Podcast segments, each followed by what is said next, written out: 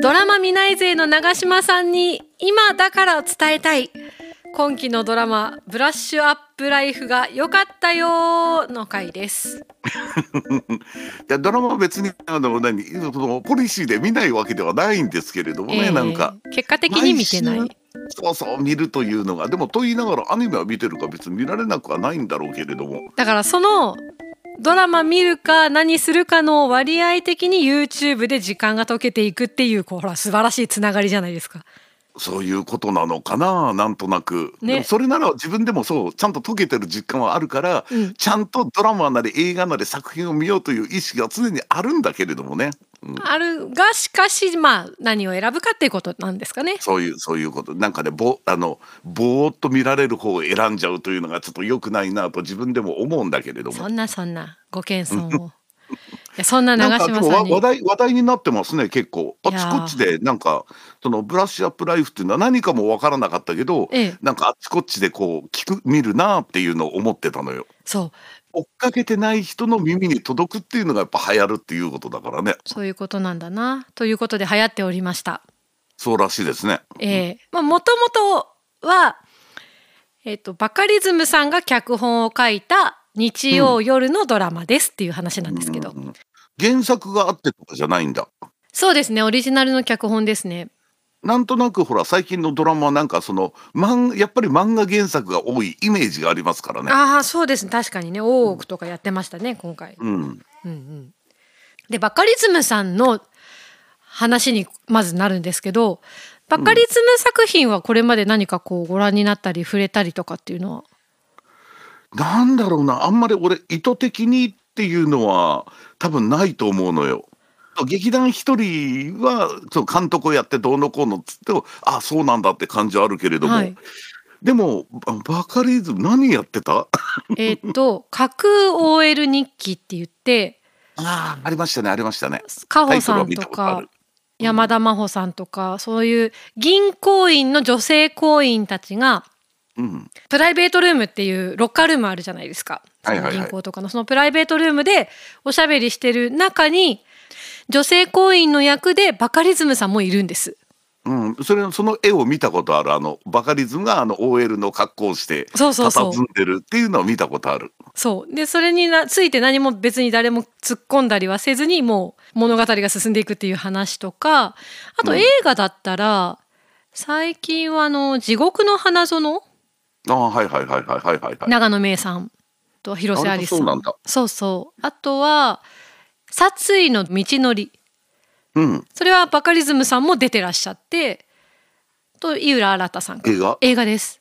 うーん。割と最近去年一昨年かそれぐらいかな？であとはあのウェディングハイですね。私去年はい。見た映画でい。はい載せてましたけど。なんかやっぱいろいろでもやってるんですよねなんか。そうですね。まあそんなバカリズムさんが脚本を書いております。うんでえっ、と主演は安藤サクラさんでえっ、とカホさんとかうん木南遥さんうんはいはいはい。なんかブラッと見たら結構そうそうたるメンバー そうな。んですよ。主に進んでいくメンバーも豪華なんですけど脇もすごくえちらっと映るこの人すごいなみたいなことがあったり。そうそそんなイメージ。がその三人はもうそ一応その三人がメインで進むわけですよね。ね。そうですね。あの初回に真ん中3人いたのはその安藤サクラさん木南遥さん、カホさんの3人でしたね。うん。ええそれ以外の名前をこうバラバラっと見てもなんかものすごいなんかその豪華なはい。そうなんあのですよ。感じが、うん。ちょい役も大変。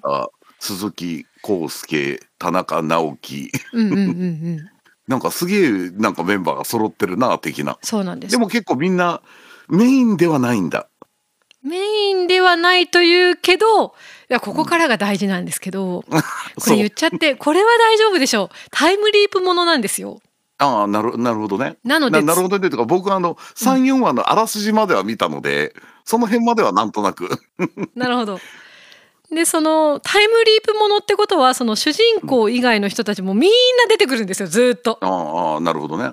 えっと、安藤サクラさんが演じているアーチンっていう女の子が不慮の事故で30歳過ぎで亡くなってしまって、うんで死後の世界真っ白の死後の世界にうん窓口があってうん。バカリズムさんが座ってるんです。ほうあお疲れ様でしたと。係の人の。はい、であの次の来世なんですけれどもうん。南米にいる大アリクイに転生してくださいとうん。言われるんですねそのバカリズムさんに、うん。淡々と。ちょっと楽しそうだな。でしょ？でいやちょっと大アリ人はどうしたらなれるんですかと。やっぱ人間に生まれ変わりたいじゃないですか、うん。どっちかだったらね。でいやーでも人間に生まれ変わるんだったら同じ人生をまた赤ちゃんからやり直すことで徳を積んだら、その死後また人間に生まれ変わるかもねっていうことをバカリズムさんに言われるわけですよ。へえ。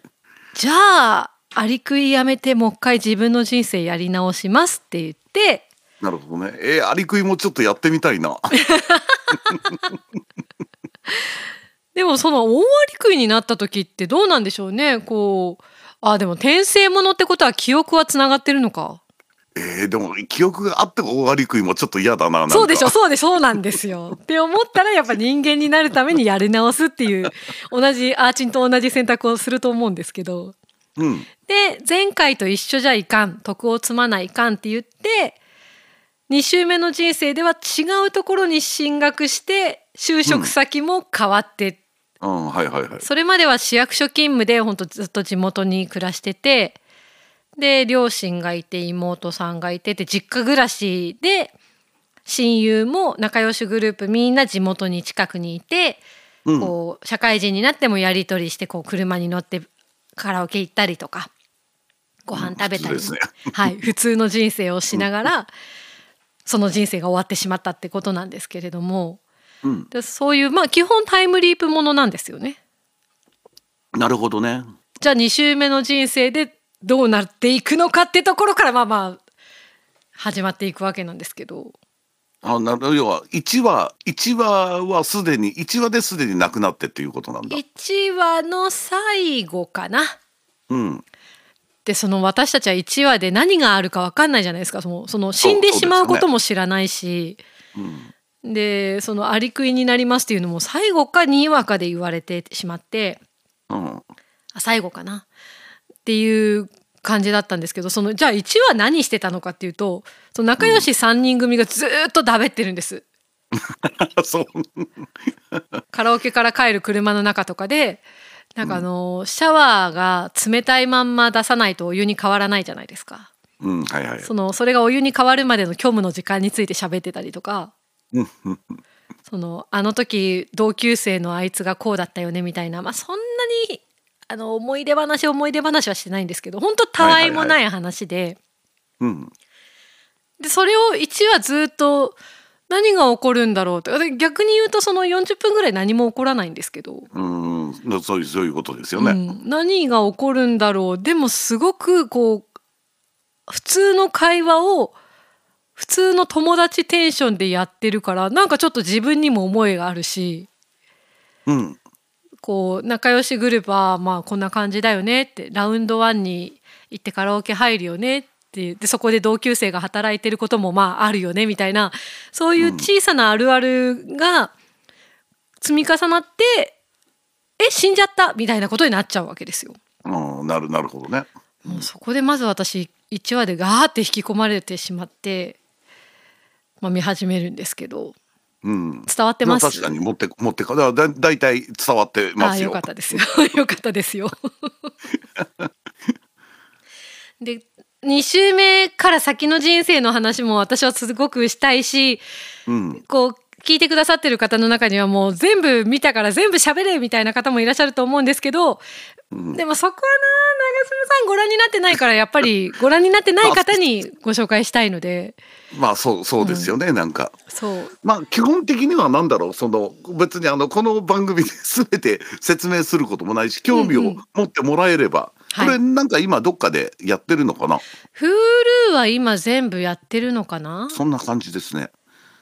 ちなみに Hulu 見たらあのスピンオフドラマも Hulu でやってるっぽいとそうそうそう。だだだそのスピンオフドラマのチョイスがまた絶妙で、うん。例えばその生まれてから保育園入って小学校入って中学校高校うんで進んでいくのを毎回やるのでうん。同じ子役の子たちが出てきてはいはいはいはい。そのちびあさみとかがいて、うん。でその時にまたその姿はちびあさみ心は2週目のあさみっていう状態でこう保育園の先生の不倫を止めようとしたりとかしなきゃいけないんですけどそのアナザーストーリーもえっと二十歳の時に毎回出かける成人式でみんなで行ったカラオケで粉雪を毎回歌うほら歌うまい人が粉雪みたいなバラードを歌うと場がまったりすることありませんか？まああわかりままあなんとなくわかりますよ。いやうまいんですよ。うまいし、うん。なんかあの盛り下がるわけではないが、うん。場はまったりするってあるじゃないですか、うん。中盤ぐらいに。その粉雪を歌ってる加藤くんのアナザーストーリーとかうん。もう秀逸でそのチョイスが。なるほどね。はいすいませんでした。荒いやとんでもとんでもございません。えだそれもあってということだから。で全全10話。そう。10話だね。えそうか10話で終わったのか。うん。面白いな。でそんな 見てない人みたいな。ボリュームがあったなと思ってそれにしては。まあ確かにワンクールで10話っていうと比較的短い方ですからね。なんかイメージとしては1112みたいな。あでもドラマではあるのかな？どうなのかな？いやそうなんですよ。で私何が刺さったかっていうとポイントいろいろあってまずじゃあそのタイムリープものに焦点を当てると、うん。えっと、例えばおじいちゃんの死因があれだったからそれを止めるべく動く。ほらなんかちょっとタイムリープものっぽいでしょ？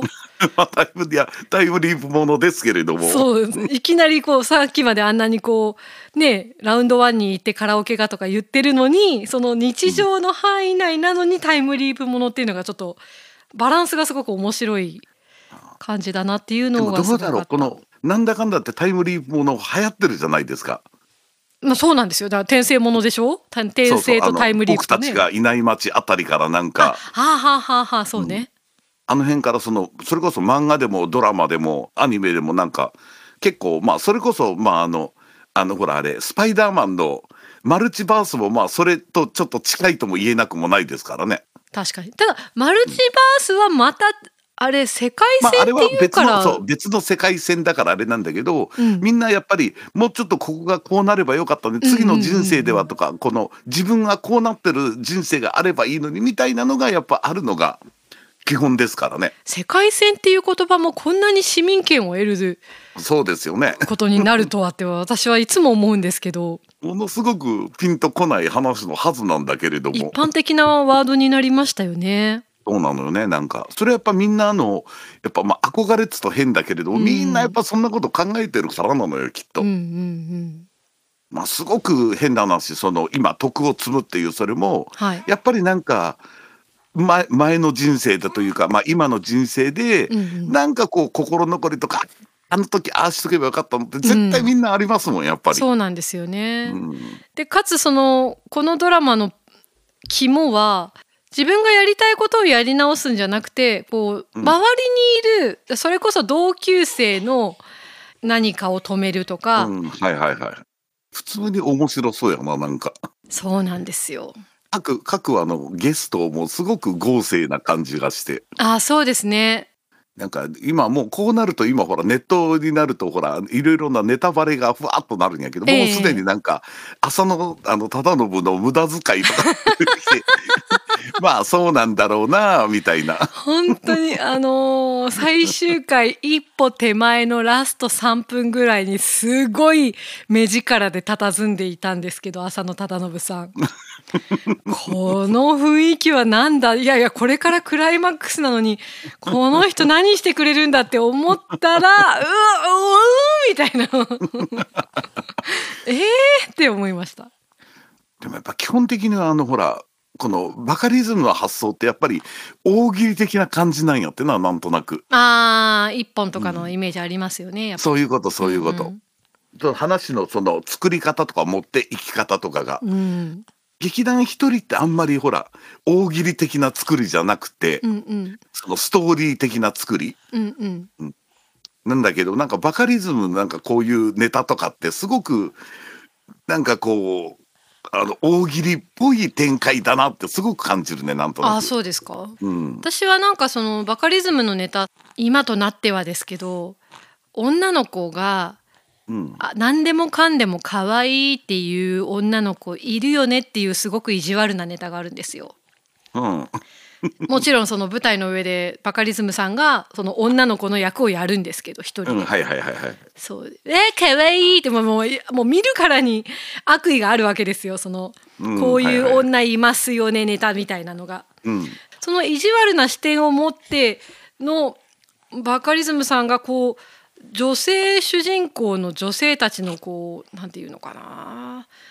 なんか別に立ち上がりもしないしこの仲良し3人はい組が連帯するぞみたいなそういう強い言葉も一切出てこないんだけどうん。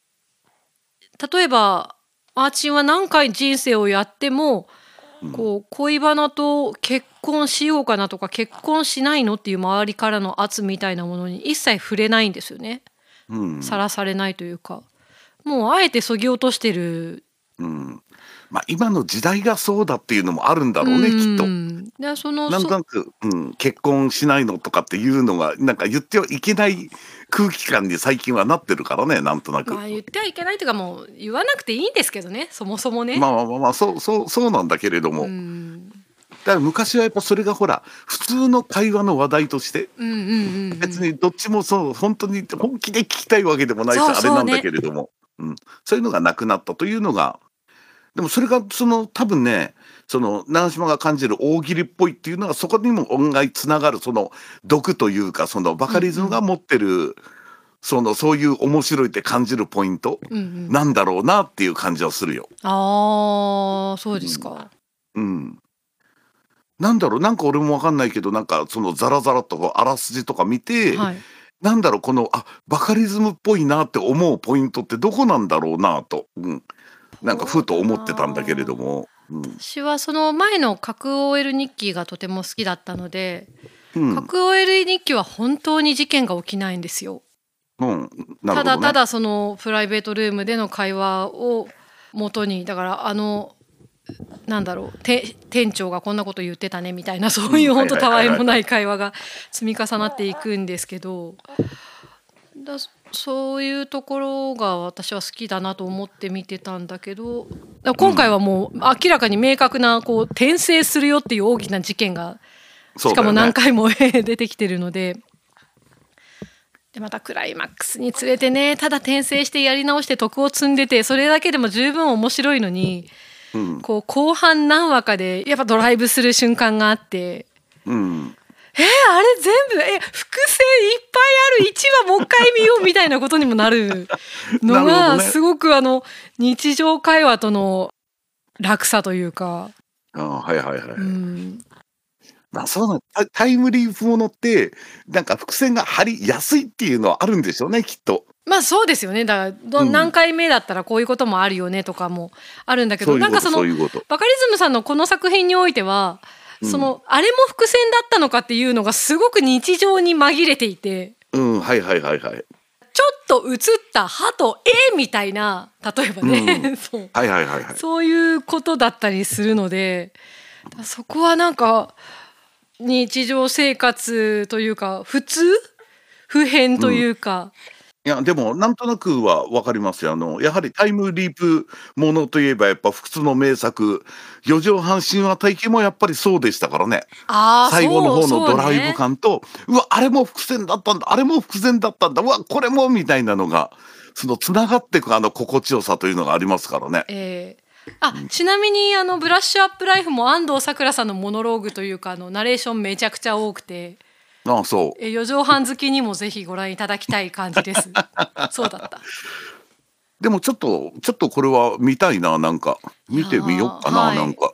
見ていただけたら嬉しいな。で私こう世代としてはその2005年に成人式で粉雪を歌う世代では私はないんですけどうん。やっぱり90年代その浅見たちが子供の頃に流行っていた曲とか「マイラバ」とかうんはいはい「キロロ」とか。うん。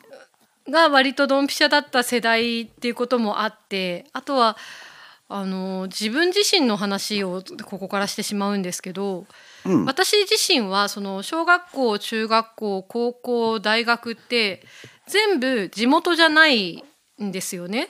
はいはいはいはい。だからちょっとずつこう人間関係も場所の移動とに伴って途切れてくんですよ。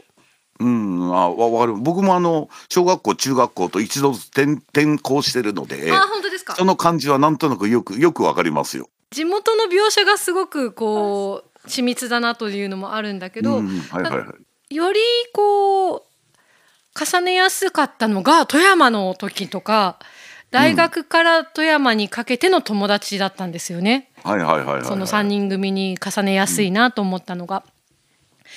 で仕事終わって2週間に一遍とか1週間に一遍とかご飯行ってで、カラオケ行ってで何をするでもなくだべってで私がさっきそのご紹介したように自分自身がその小中高で人間関係が途切れていた分富山の友達結構地元に進学で出たけど帰ってきたとかはいはい。進学も富山でずっと富山にいるとか、うん。まあ富山高岡砺波八尾それぞれですけど稲見とかね。県内もバラバラだけどそれぞれにまあ地元にいたりして。でそういう感じが私になかったのが新鮮だったのかなんかこう自分の地元の友達も思い出すけどよりこう社会人になってつるんでた友達を思い出すなと私はすごく思っていてこの作品を見て。そそれは多分あれじゃないかなそのどうしてもこれとかだとほらそのあと音楽って曲的なものも含めて、うんうんそのほら平あの平成の今日のその2000年になるぐらいの時があれなんだけども、多分そこよりもその自分の実年齢が大きいと思うななんとなく。ほうと言いますと。だからほら昭和に30代を迎え僕みたいな迎えた人と、うんうん。平成に30代を迎えた人と、うんうん。それこそほらあの今の令和に30代を迎えた人もだから時代は変わるから流行ってる曲とかはうん。違うんだけれども、そのみんなで集まってそうやってたわいもない話をしてっていうのがそのなんていうのかあのあー思い出すなっていうのがみんな30代のそういう頃なんじゃないんかな多分。ああそうね。社会人になってからしばらくってそうね、30代手前までのことですもんね。うん、学生の頃よりもほら不平不満も増えてくる頃じゃないですか 仕事とかしますと。